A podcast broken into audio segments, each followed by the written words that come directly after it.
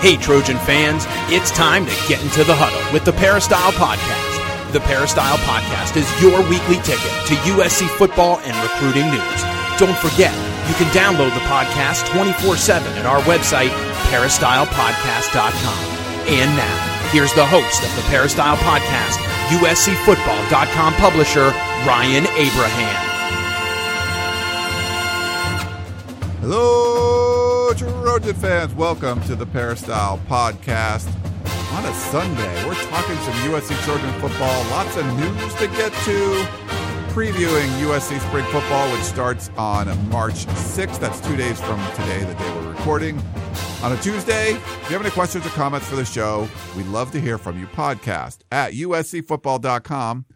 That's our email. Or you want to call or text, you can do that at 424 254 9141. That's our hotline.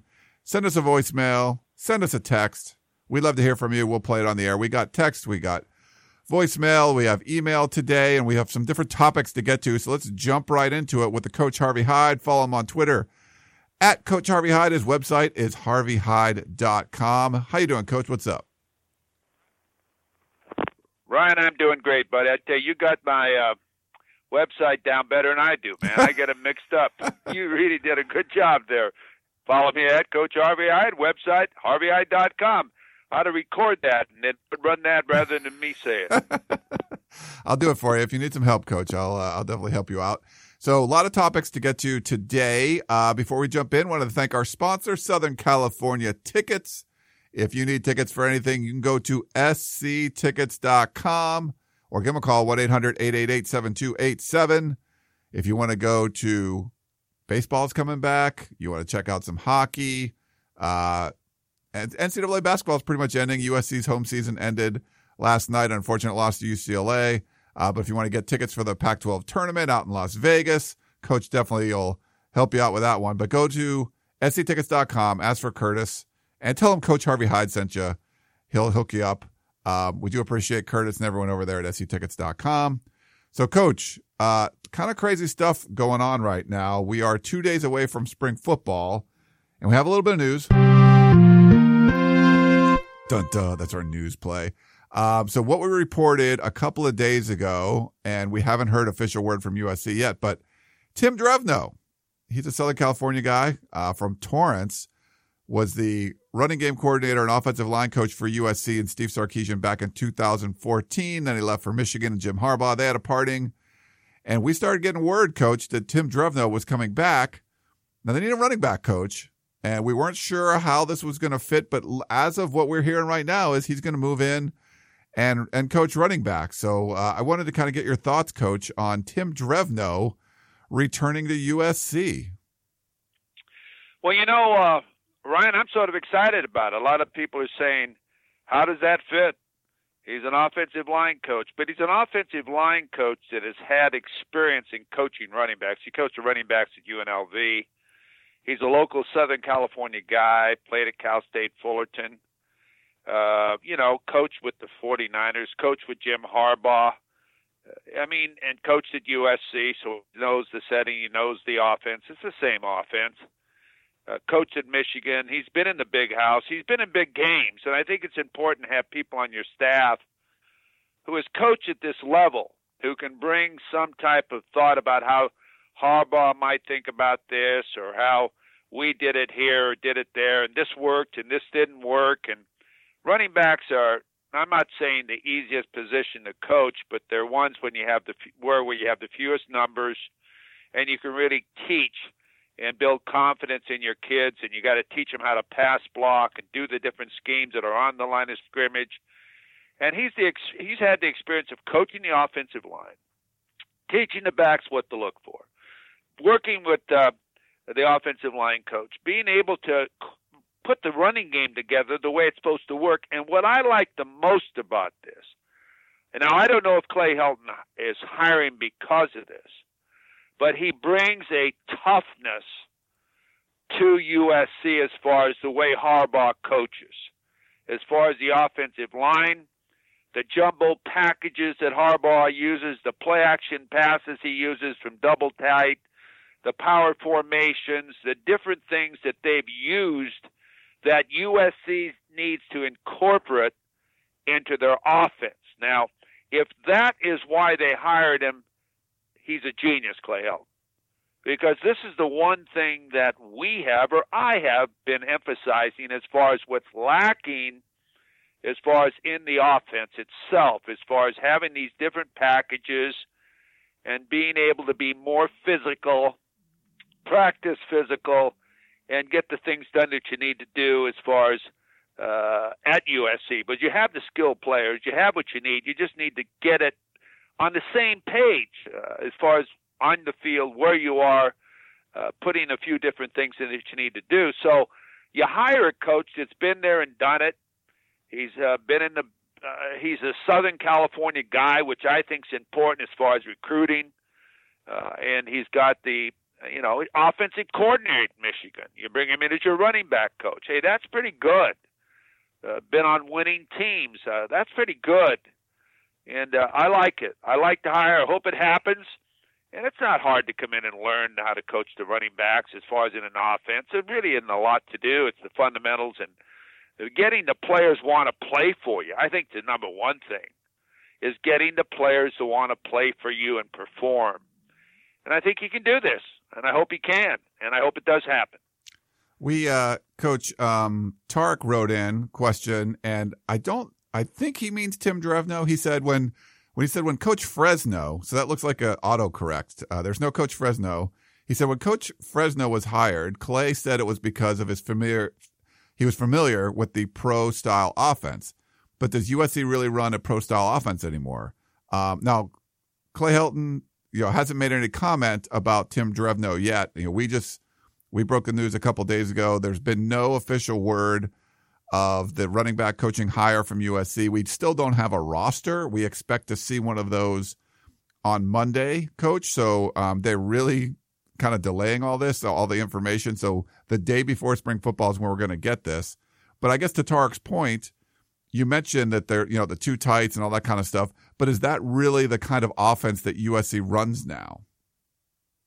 No, it isn't. But they they need it.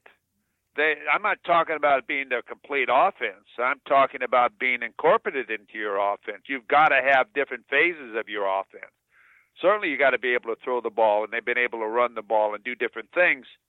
But you've got to have a toughness too that when you need to, you know, get get down to the brass tacks, that we got to get a first down. We got to be able to know what we need here on second and three on the on the goal line or whatever, and you got to come out and be able to not always now pound the ball in, but have them guessing on what's going on with the bootleg, the play action pass, get your tight end involved in the offense, which you know Jim Harbaugh can do.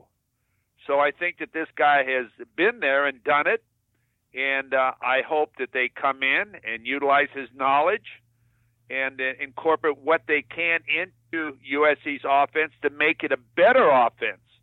Because there's been some things lacking that we know.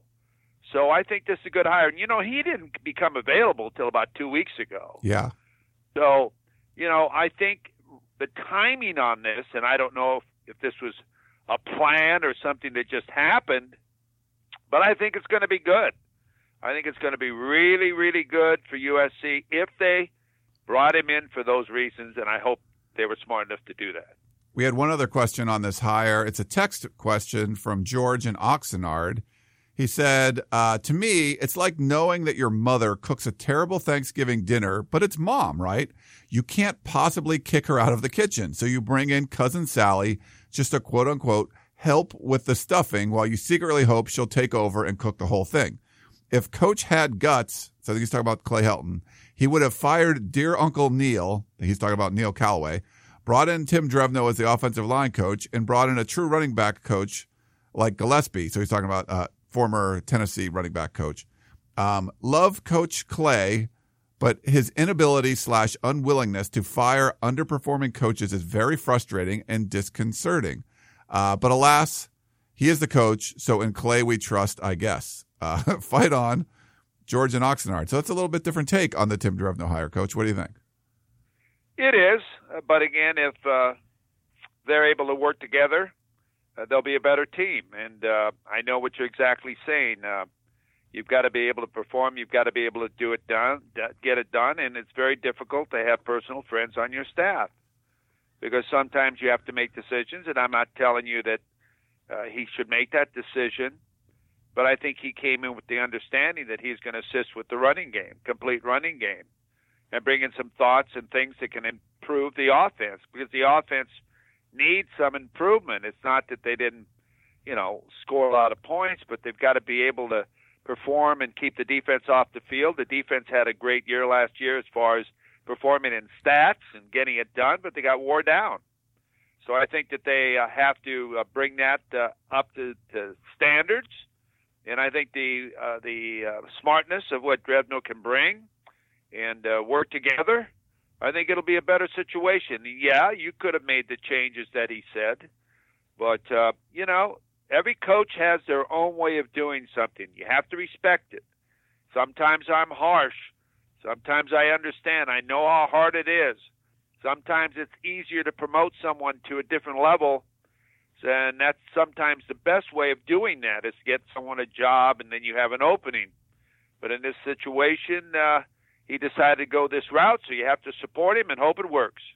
So we talked about this on our we did a live show on Thursday and you know part of the issue with USC and the offensive line over the past almost decade now is, you know, they, you know, Zach Banner's career at USC, he had five different offensive line coaches. So this will be the third year with Neil Callaway. So there's definitely going to be some consistency, but certainly you like to see, uh, better performance from the offensive line. I mean, there's, we're going to start the season with 17 scholarship offensive linemen, so plenty of depth there. Now, two, you know, one is retired, Cole Smith, and uh, Roy Hemsley's going to be a graduate transfer and and move on. He's going to Arizona State, so they're down to 15 on the offensive line, but still, that's plenty of numbers. Um, and you know, everyone in there, most everybody's a four or five star guy, so you would assume that you know you can assemble uh, a competent, you know, high performing offensive line from that.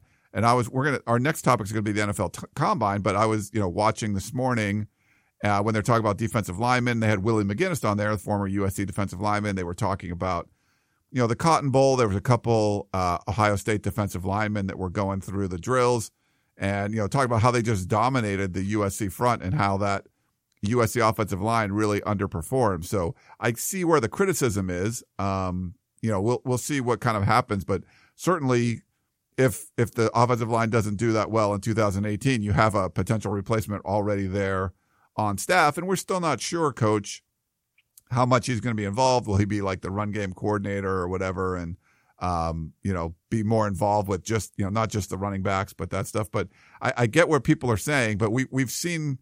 The, the criticism has been kind of far and wide, but I think part of what Clay Helton's plan was is to keep uh, have some consistency there with an offensive line coach because they had basically won a year for five or six years there in a row. And and I agree with that. Uh, you want some consistency. You want to be able to keep your unit together, and and bringing in a new offensive line coach at this late of a date is is something that's difficult to do. But I think he'll bring a little bit more. Uh, what do you say? Harshness. I use that term of uh, uh, getting his point across. Uh, I like it not to be a library atmosphere on the practice field. Okay, I like it to be more of a competitive type of atmosphere, and I like to see them get after each other. And uh, maybe uh, this might encourage everybody to get a little bit more fired up and don't be so quiet about things and get after people and bring some young, uh, uh, young enthusiastic uh, voices to the field and uh, I hope this helps. I hope this really does help because being physical is really important, and you can't get dominated. And I have to agree with what you said. Uh, getting dominated on the offensive line is really an embarrassing thing for not only a player but for USC, who's had the great All Americans on the offensive line. You can't let that happen.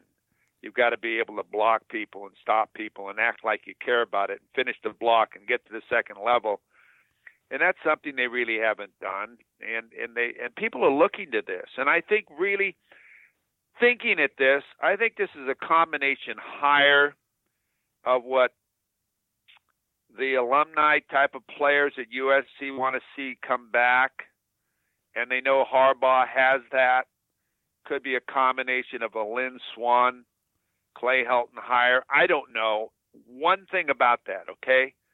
But I think it's something that needed to be done as far as on the offensive side of the football is being more physical. And I hope he can bring this to the USC team. You've heard me talk about it. You got to be physical. You got to act physical. You got to be strong and powerful. You got to believe in yourself. You've got to be able to dominate. You can't turn your head. You got you put your head in there and and and take care of business. And and and if you watch Stanford when they get in that jumbo and they get down in that four point stance, they get in the full back set and they get off the football. You see the defensive line. Hey man, that's a challenge. That's rugby. Hey man, that's getting after it. I tell you, people like that. People like to be challenged, and I think I hope, I just hope that's what's coming to USC football.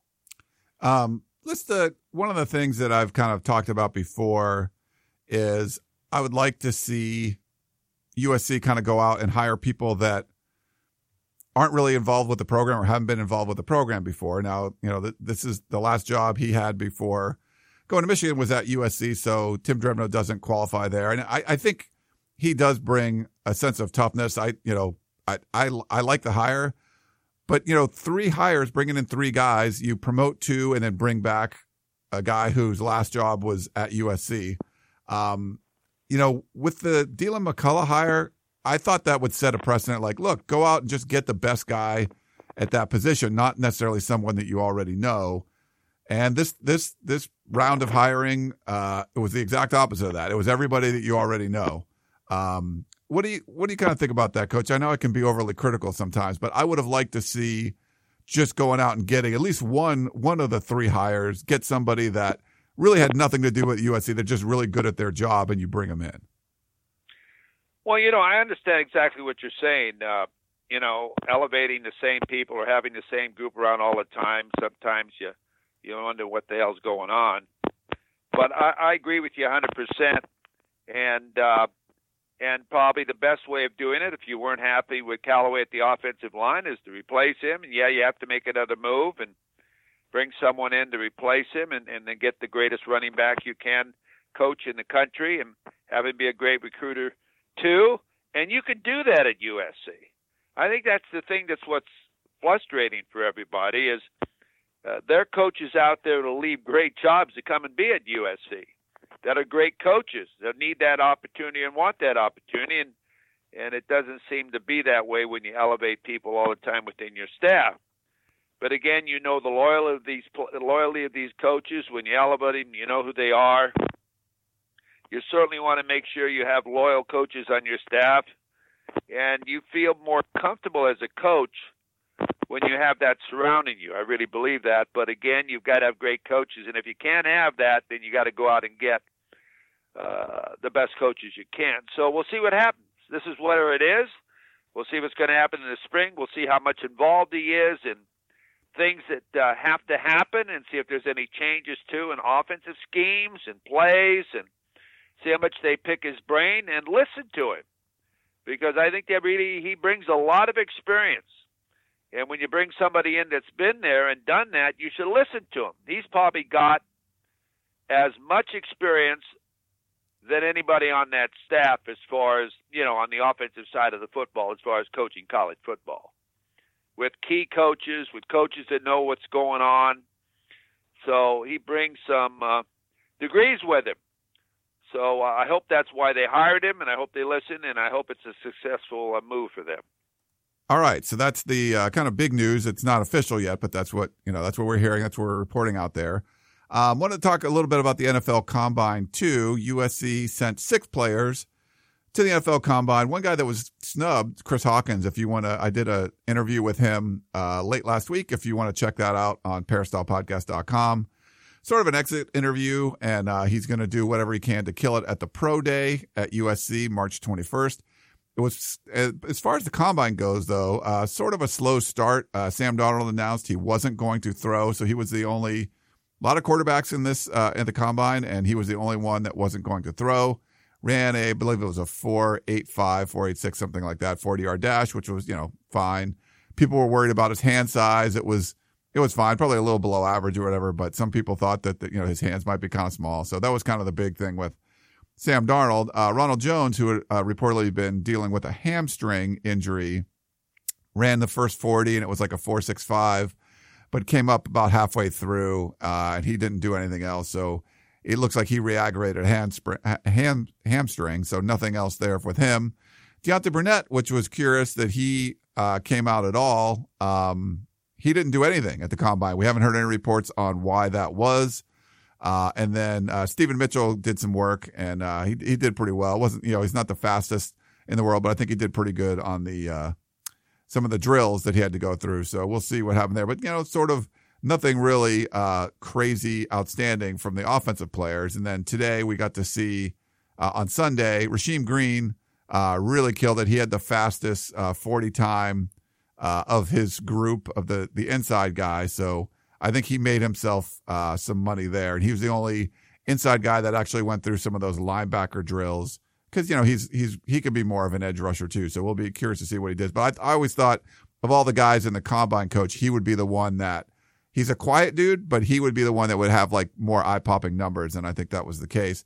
And then Uchenna Nwosu uh, ran a four six five in his first forty. That was his best one. We'll, as of right now, he still doesn't have an official time, but he'll be going through drills and stuff. So I think Uchenna, um, you know, they're talking about him too. I think him and Green probably both do pretty well. But for the offensive guys, coach just sort of underwhelming, you know, with the injury, Sam not throwing. Um, it just wasn't really, uh, you know, and, and Deontay Burnett not doing anything. Uh, a lot of those guys are going to have to do whatever they can on March 21st on the pro day to uh, kind of impress more scouts. Well, you know, you've heard me say this uh, before. I think I did it on this show, our podcast. Maybe I hasn't, haven't. I think the combine is well over. It's just blowing up. Okay. Uh, I, I, I mean, I think it's great. Uh, the greatest, ath- the best athletes are going to uh, jump the highest and go through the drills the best and run the fastest and all of that, but it's all out of a football uniform. I, I want to watch a guy on film. I want to know who's a football player. You know, a lot of these guys they sit in the stands, they're talking to each other. They got somebody timing them. And It's, I think it's a convention where a bunch of people get together. I think the most important thing is probably meeting the players. I mean, as far as sitting down and talking to them about their philosophy and seeing if you like their personality, how much they like football, do they want to be a an NFL uh, All Star. You know, all of that dedication part. I think probably is the most important. Uh, all that other stuff I think is overrated. How many times you do 225 and you know all this and that. I mean, gosh, I'm not. I, don't, I mean, I'm not. I don't want to get a weightlifter. I want to get a football player. And not that you can't. You got to be strong. Yeah, you got to be strong. But you know, I think that's overrated. How high you can vertically vertical jump as far as uh, straight up in the air. I think that's great. If maybe you ought to go out for track and be a high jumper. I mean, uh, you know, I mean, don't get me wrong, but I think it's a lot of wasted time and the amount of money they spend on that. Money's unlimited.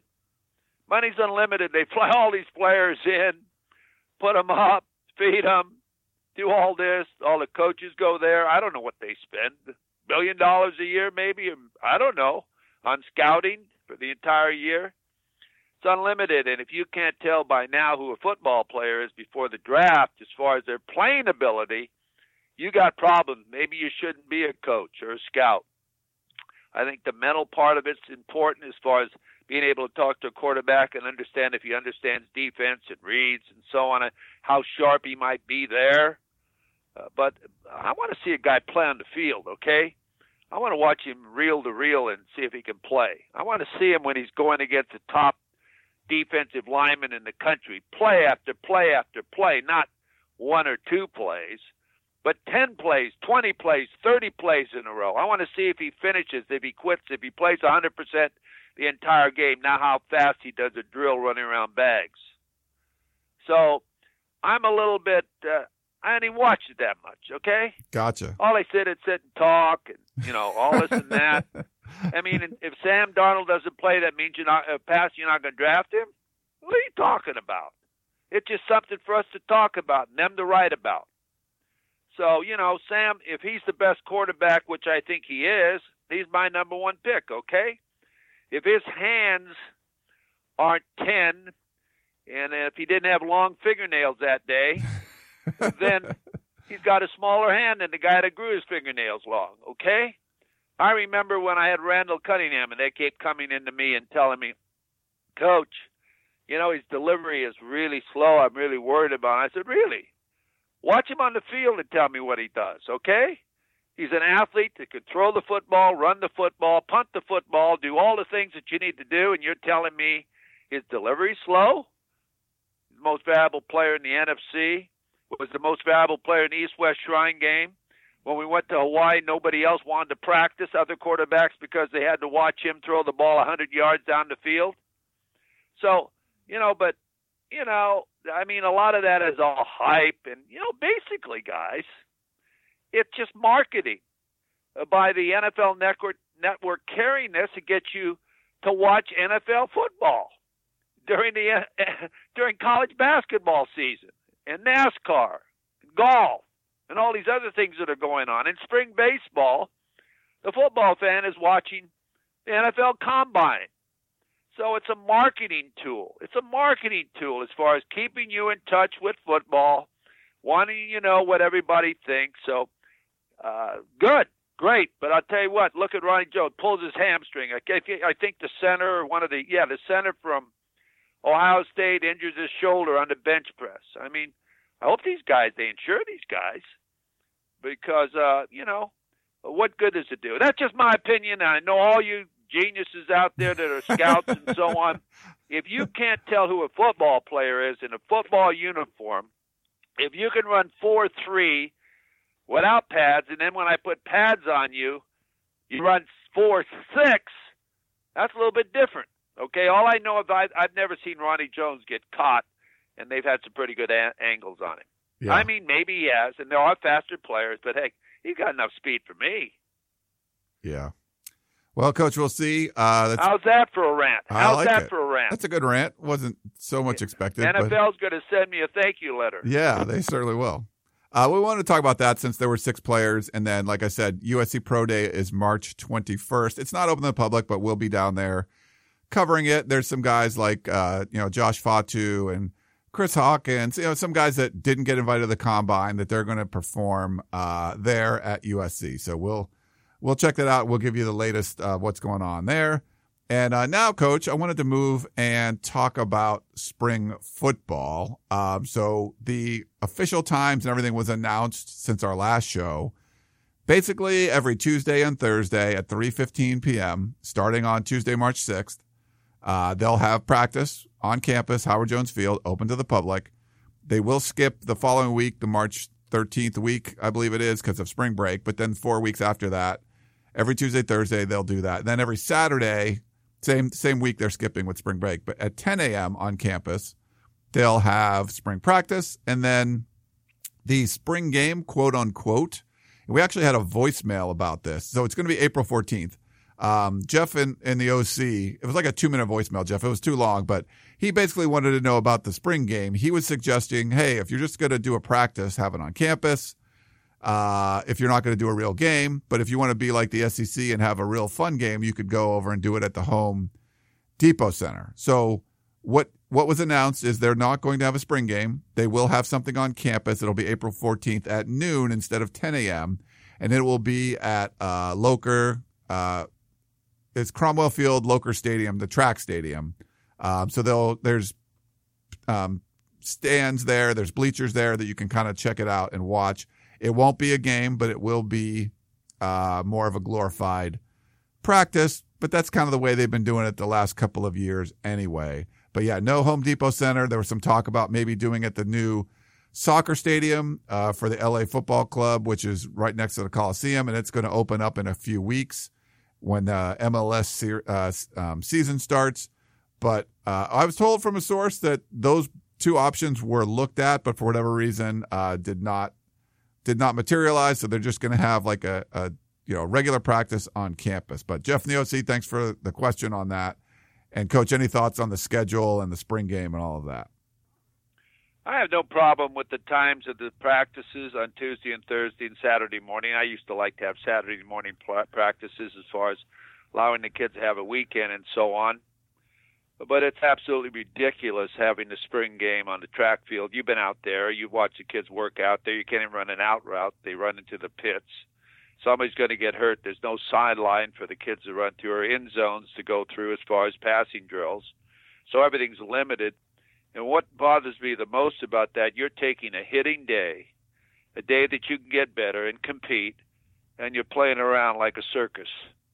Uh, I think uh, you can't waste days in the spring. You only get so many days, and when you have a chance to get after it hit and so on, you take advantage of, like you said, the new soccer field. You go to El Camino College and have a nice stadium there where you can work on your communications with the coaches as far as on the field, off the field.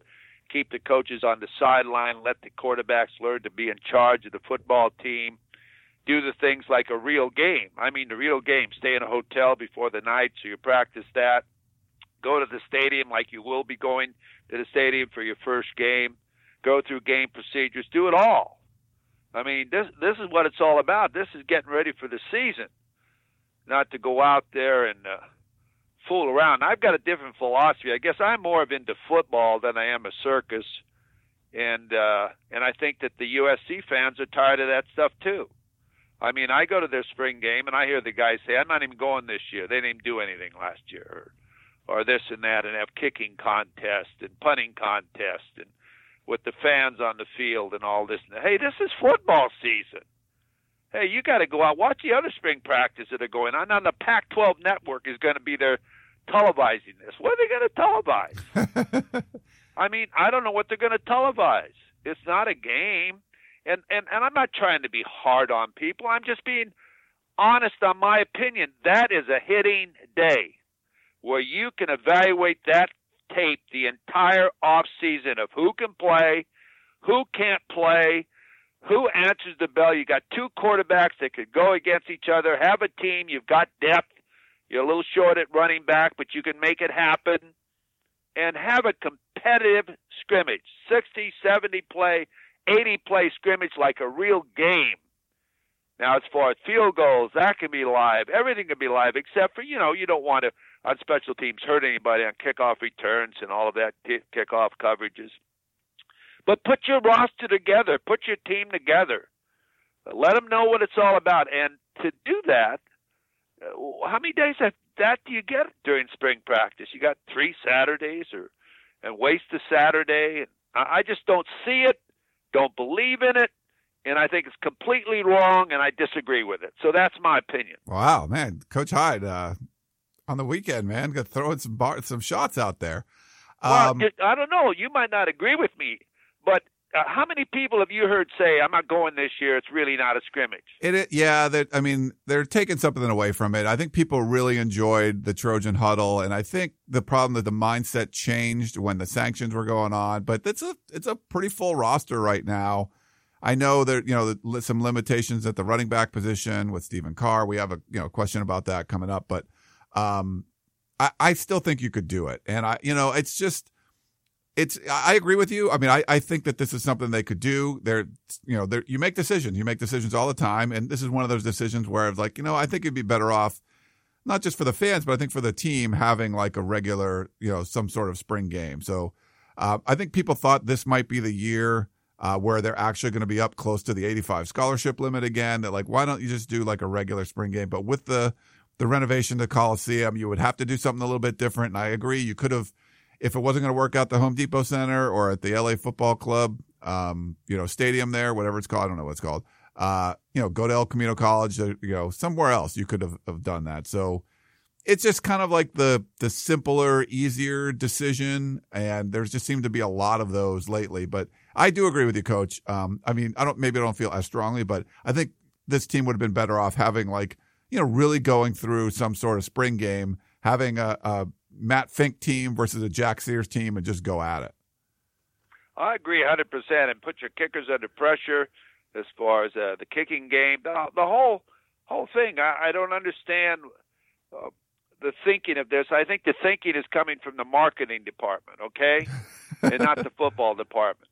I really do believe that. Sell season tickets and do this and that and get your your fun zone down for the kids to run around and bounce around on those things and and you know all of that. That's fine. But you can bounce around a lot and you're a lot happier when you win football games, okay? And not that they haven't won, But you got to get a football team ready to play their opening game UNLV, and then you're going to Stanford, and they're not going to be real happy with USC losing twice to them last year. Yeah. Then you got to go down to Austin, and I'm going to tell you what, they got their starting quarterback back, and they got athletes. And they had a great recruiting year, so you better be ready to play football. And I'm sure that those guys aren't having a circus in Austin. Yeah, I agree with you there, Coach. But and even so, with the market, I don't I don't think there's going to be as many people coming out anymore because um, they've seen these spring games just not be real games. So hopefully they'll get back to it at some point. You know, maybe after the renovations, uh, but we'll see. Um, uh, Don wrote in, so he's talking about spring ball. Well, I'll read the second part of his question first. He said maybe USC is using ZipRecruiter for the running back coaching position. Um, ZipRecruiter is one of our sponsors. Uh, no, Don, if they were using ZipRecruiter, they would have filled it a long time ago. But now it looks like it's finally filled. So, but he said, who do you expect to be the big play guys on offense and defense, and then the go-to guys for third down plays uh, during spring football? During spring football? Yeah, I guess it's well, kind of you know, you know, I don't know. There's not really big plays guys on offense and defense for spring football, but that's what he was that's what the question was. So I don't know if there's anyone that's kind of standing out to you on either side of the ball. Well, I think the number one, let me just put it to you this way the number one uh, purpose of spring pro- football is to get strong in the areas you need to get stronger in, and that's the offensive line, and that's utilizing your tight end. I've been waiting for that to happen for a long time and uh, incorporate your players that should be on the field. Uh, uh, on the field. Uh, it took them four games last year to figure out who the receivers are going to be and everything else. Now, Carr's not going to be out there for the spring, so you know that's really going to hurt them in the running game. But again, you have an opportunity to develop your other running backs, and uh, and you've got to you've got to be able to get your guys know who who's going to be your number one guys and, and evaluate too your new players coming in and who's going to be able to is Stewart or is Griffin or these guys. I don't know who's in here in the spring or not, those guys, but figure out uh, who's going to be able to contribute. And the, the ones, uh, are you going to move now, uh, Marshall the inside or linebacker? Make that decision now. Don't wait till the fall after a week of practice. Try them now at inside and find out what's going on with your safeties and find out what's happening with your receivers and you know, and let kids know who's number one. You have a depth chart. It isn't an intramural program. And a guy's number one until he gets beat out. And a guy knows when he can be beat out. A guy knows, oh, I better go in and look at the depth chart today because I didn't have a good day yesterday, either blocking or tackling or whatever it is.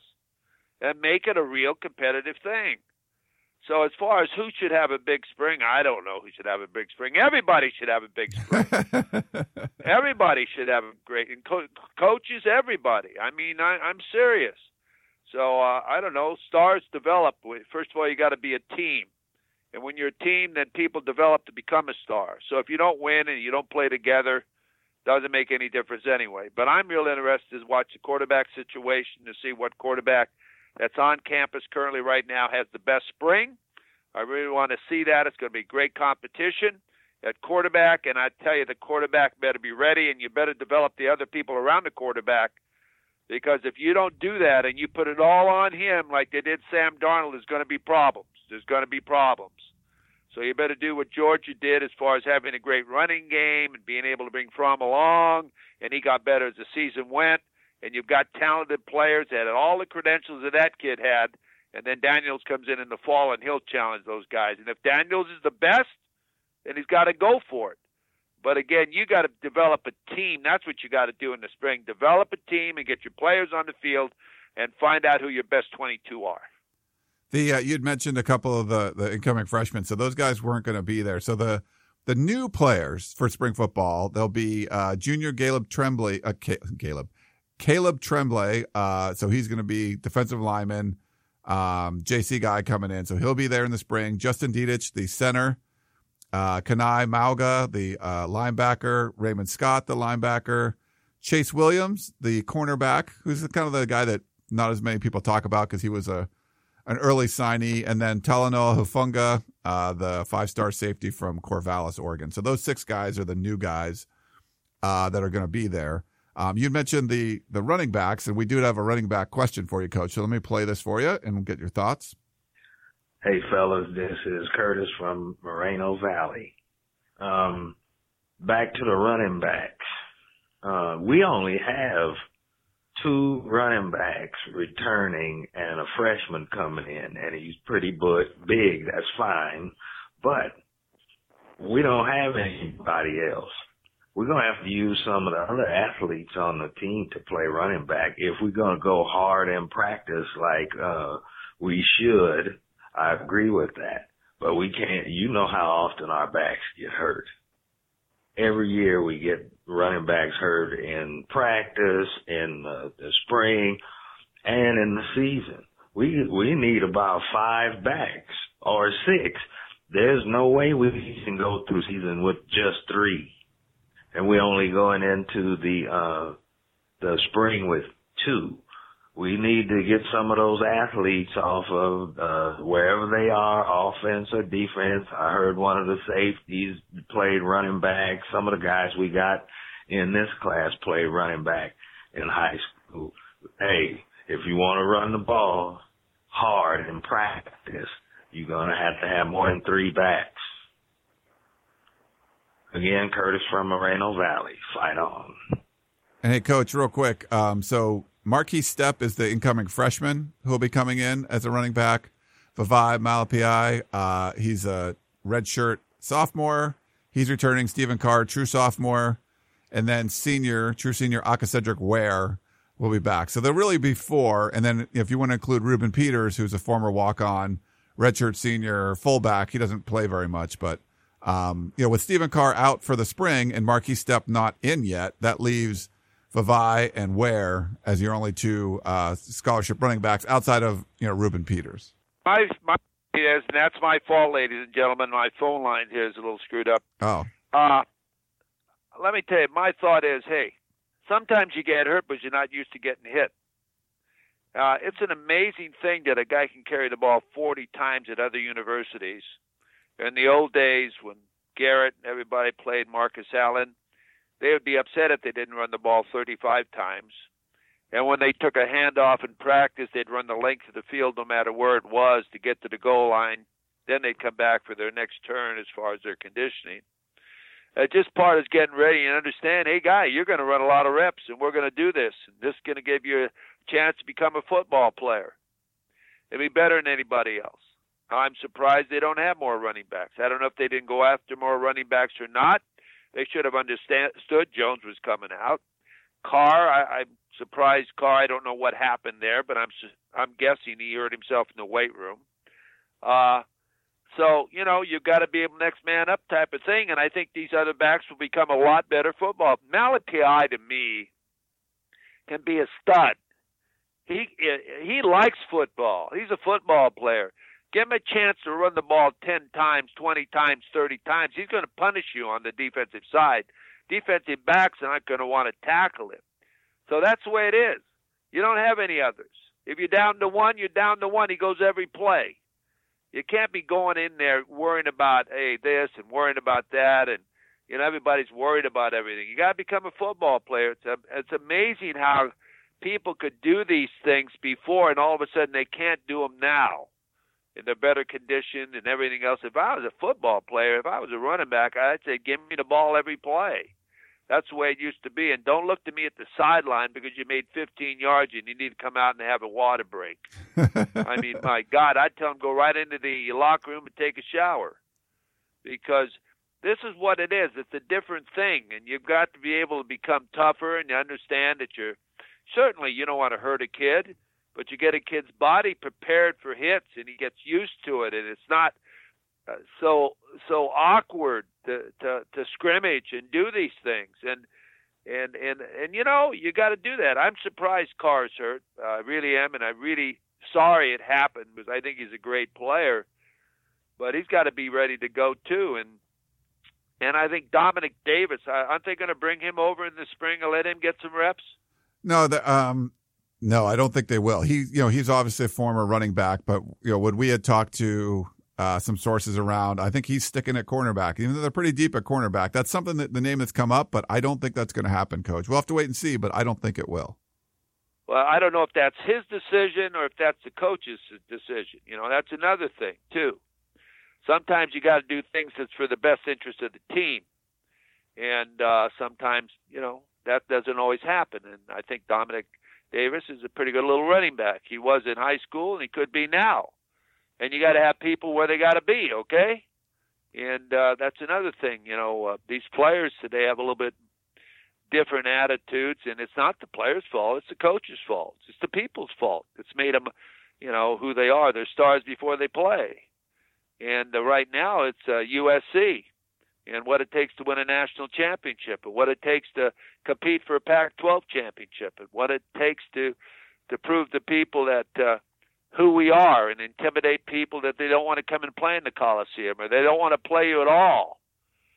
So you know, it, it takes a little uh, frame of mind that sometime uh, you are training gladiators. Okay, I hate to use that term, but that's basically what a football player is. He goes out, you want him to fight for his life and the team's life as far as being able to win.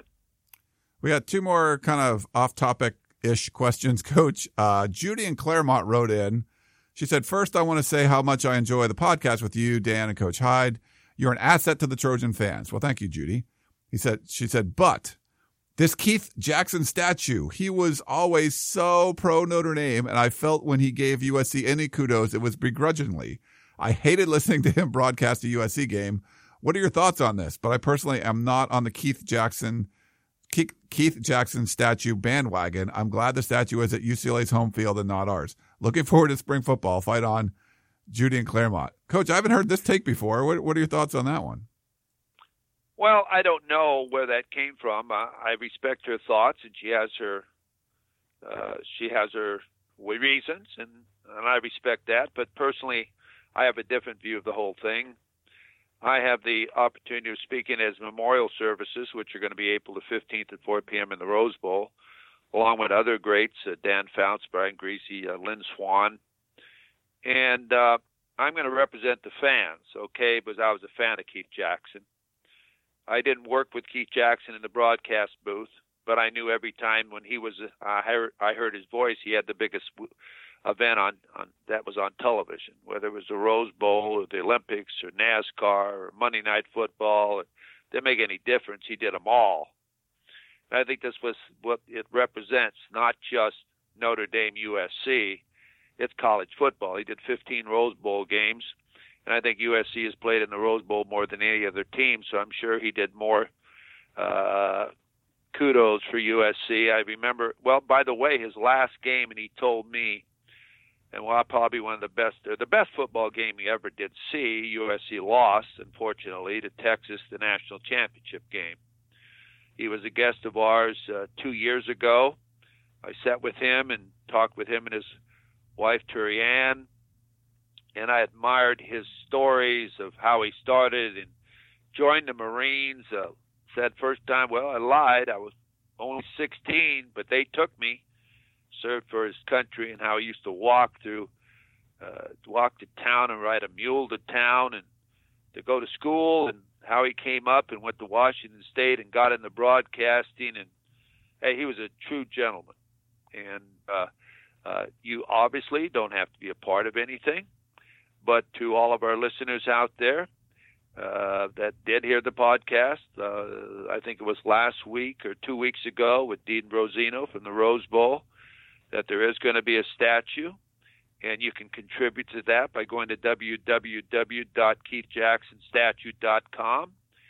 And uh, it could be a dollar, it could be a hundred thousand, it could be a ten cents. But if you do do a dollar, your name will appear on the plaque behind him, and it's going to be an awesome tribute to him. So uh, that's my opinion of him. He was a kind gentleman and uh, I think he brought a lot to broadcasting. And if you listen to Brian Griese and all the Griese family and Fouts and everybody else, uh, Tim Brant, they all admired him, and, and that's the the key guys in college football and NFL. Yeah, Judy. I, same here. I agree with Coach. Uh, big fan of Keith Jackson. So, um, yeah, I don't know. I w- I wouldn't. I never really got the sense that he was uh, anti USC, but you know, everyone has their different opinions. So respect that, Judy, and but I don't. Th- I can't agree with you. Sorry about that. Um, all right, we got one last one. Uh, Nick in Cyprus, aka Big Nick, 21 USC from the P. So he has two different questions. So for the football question, do you feel Clay Helton has hired coaches who can take over as coordinators if Tee Martin leaves or Clancy Pendergast leaves? From my view, no, but I'd love to get your opinion here. Uh, no. Uh, as we've said, uh, I don't think he's brought in the the player or the coach level that you want at USC as a coordinator. If Tee Martin leaves or Pendergast leaves, you want somebody that's been there. You want somebody that's that's won a Big Ten championship or Pac-12 championship or Southeastern Conference championship uh, to be your defensive coordinator. You want somebody that's seen it all, been there, know seen it before, knows how to defense it, doesn't have to stare at the board all night. Says we can't run that play against this defense. Don't waste time and move on and has the ability to uh, uh, have the respect of the coaches that are under him, listen to them, but makes the final decision on exactly what's going to go. And the head coach has the confidence in him in asking him what your game plan is this week and uh, putting input puts in and giving him the authority on certain down distance situations to go for it or you we need a field goal out of this or whatever and have that type of strength on your coaching staff. I don't think right now that you have the experience there that would bring you the satisfaction and security of turning something like that over to someone. So I would say no, that that's not true. Well, I mean, you know, I'd agree. Yeah, Tim Drevno at least was the offensive coordinator at Michigan, so that you know that right. You know, so that's one. Um, so that's some good news. But there. I don't know. See, I, I can't say that he was successful at Michigan. Yeah, okay? yeah, yeah. No, fair point. I can't say that they won at the level of what I'd want at USC. Yeah, and they did part ways. So, uh, and then his his second question is, has to do with basketball. With this big FBI probe, do you feel that the NCAA will only go after us like they did Jerry Tarkanian at UNLV instead of North Carolina, Michigan State, Arizona, and Duke, because we're not blue bloods and they are? And can you give us an inside perspective on the Jerry Tarkanian situation since you were there when that BS witch hunt went on? Fight on from Nick. Well, you know, that's a long story. I don't know how long we have on that one, but they never got off of Jerry Tarkanian. They started way back when he was in junior college and you know, he always was at schools that where he dominated so much everybody was worried more about his program than they were their own. And then when he went to Long Beach State when he beat all the top programs in America and and UCLA was in town and and uh, lost to them by one point when he should have beat them as far as going to the playoffs, uh, you know, that brought a lot of attention from people. And when he won a national championship, they said, "How can this happen? UNLV? How can they be beating all these Dukes and everybody else and running away and dominating?" So you know, he just attracted the the NCAA, and like he used to always say, they used to go after North Carolina State, and if they found something, they'd put Cleveland State on probation to, to show that uh, they can put a school on probation. The big name guys, the ones that draw revenue, the ones that everybody wants to watch on TV, they left alone. But I want everybody to remember that he sued the NCAA and he won that suit. So he won that uh, against them and got a lot of money. So uh, obviously, somewhere there, uh, he was right and they were wrong. And uh, so I don't know the specifics on that. I can't remember. I think it had to do with something like they were always after him and he proved that or something, but I, I don't know what it is. But uh, uh, I think that uh, they won't go after USC any more than they do anybody else because this is a, a probe that, you know, and I don't want to, I guess I should say this. Uh, how long have, have people recognized this type of stuff? I mean, really, uh, when the teams, uh, players got away from their high school coaches and all these other leagues started and so on and everything else, how much control did you have of the players and what they did and where they were in the summer and all these leagues and everything else? And you know that was just the report of what one agent, okay?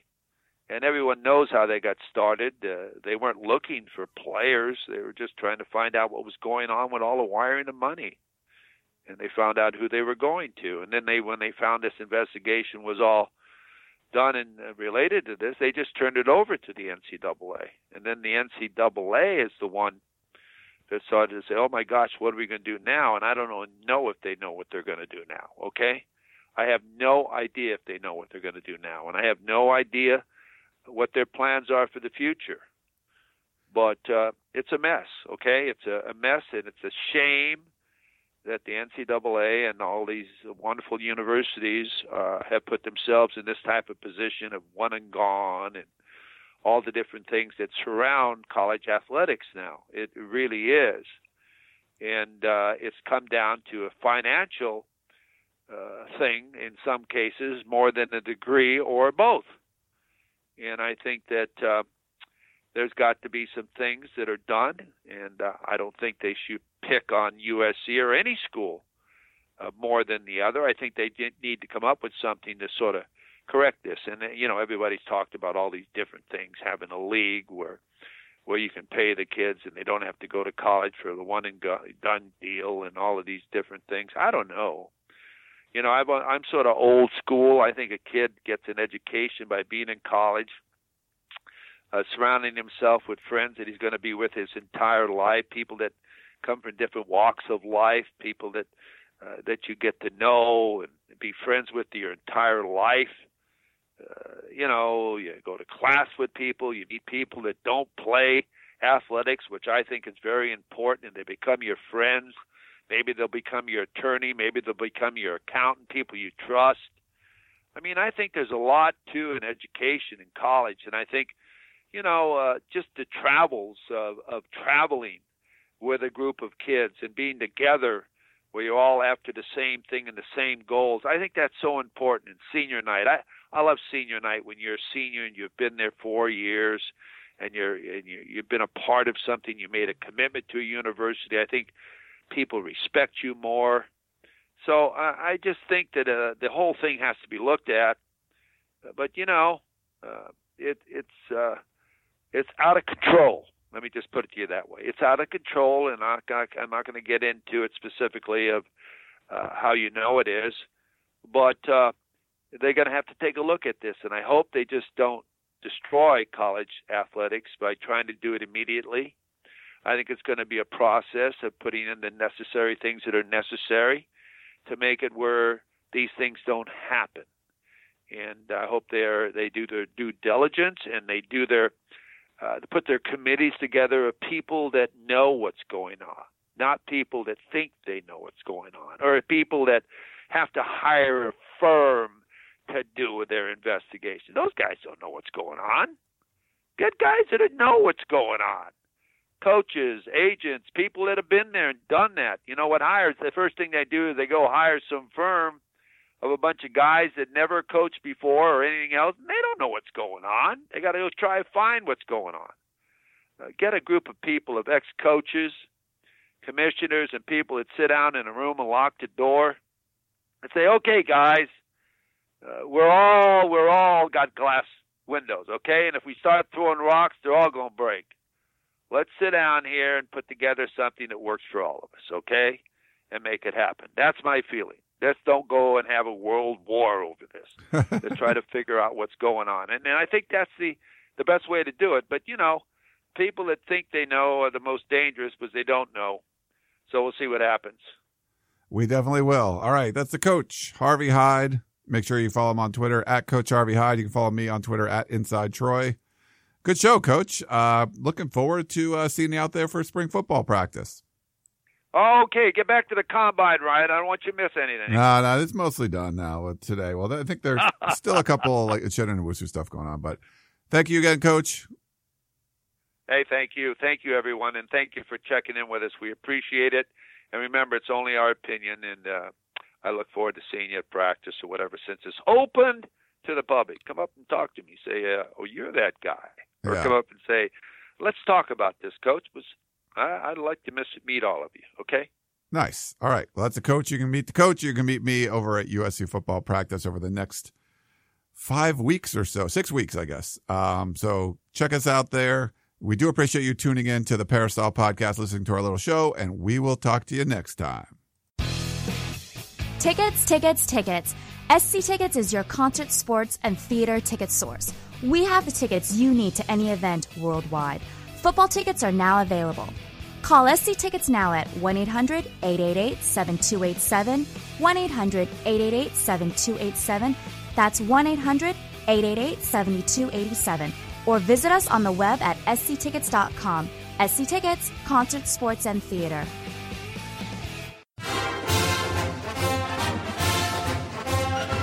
You've been listening to the Peristyle Podcast presented by USCFootball.com. Be sure to tune in next week for the latest news on Trojan football and recruiting. And don't forget, you can automatically download the podcast directly to your smartphone or tablet for free. Just click the iTunes link on peristylepodcast.com or search for Peristyle Podcast at the iTunes Music Store.